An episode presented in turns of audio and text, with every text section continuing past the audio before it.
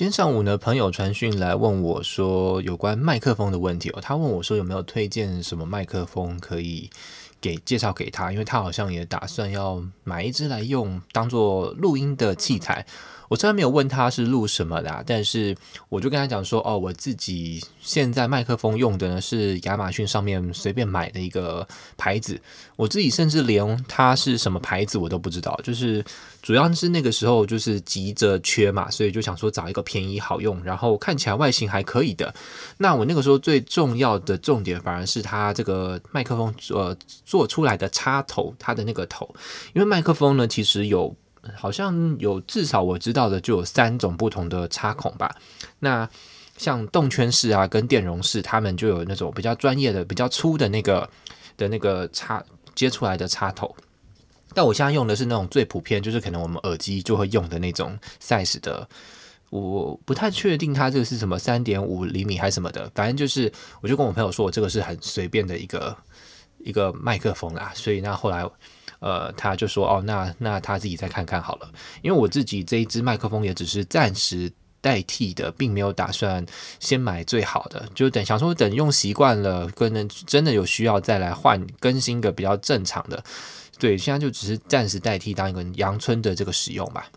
那今天其实本来想要讲的是有关手游的氪金这件事哦，因为我最近疯狂的在玩这个阴阳师这款手机游戏，然后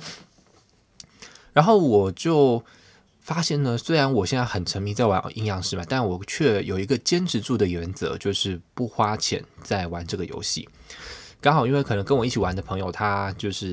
他也没有氪金，他是打算不氪金，所以我想说那既然一起玩就也不要跟着氪金。可是很有趣的是说，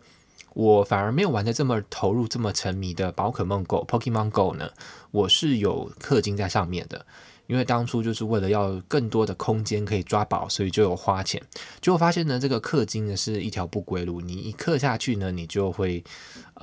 之后只要稍微有一些活动新的东西你就马上就说哦，反正我氪过了嘛，就会继续给它花下去。这真的就像吸毒一样，是一条不归路哦。像今天晚上晚餐的时候，我在看这个，一边吃饭一边在看那个刘沛他的 YouTube 影片，就想说吃饭就随便看一下。他就在讲说哦，明年2月的时候Pokemon Go 会有一个2月20号会有一个新的社群日，是保证呢一定可以抓到这个色违的梦幻。那就是你要买那个票券，所以呢我就买下去了，那个票券是300多块台币，就11块美金，就给它氪下去了。所以我就觉得这个真的是因为我当初没有坚守住这个不氪金的原则，所以呢每当只要厂商稍微有一点变化做一些活动呢，就会被骗过去。说到这个，我这个 sticky note 上面有贴一个是12月14号呢有色违雪拉比的任务，就是那一天要记得开手机来看一下，然后就会有这个它是下礼拜2吗？我看一下下礼拜1的时候就会有这个特殊活动，记得要上线它才可以拿到这个特殊任务，就可以拿到色违的雪拉比。好了，那今天就随便聊到这些吧。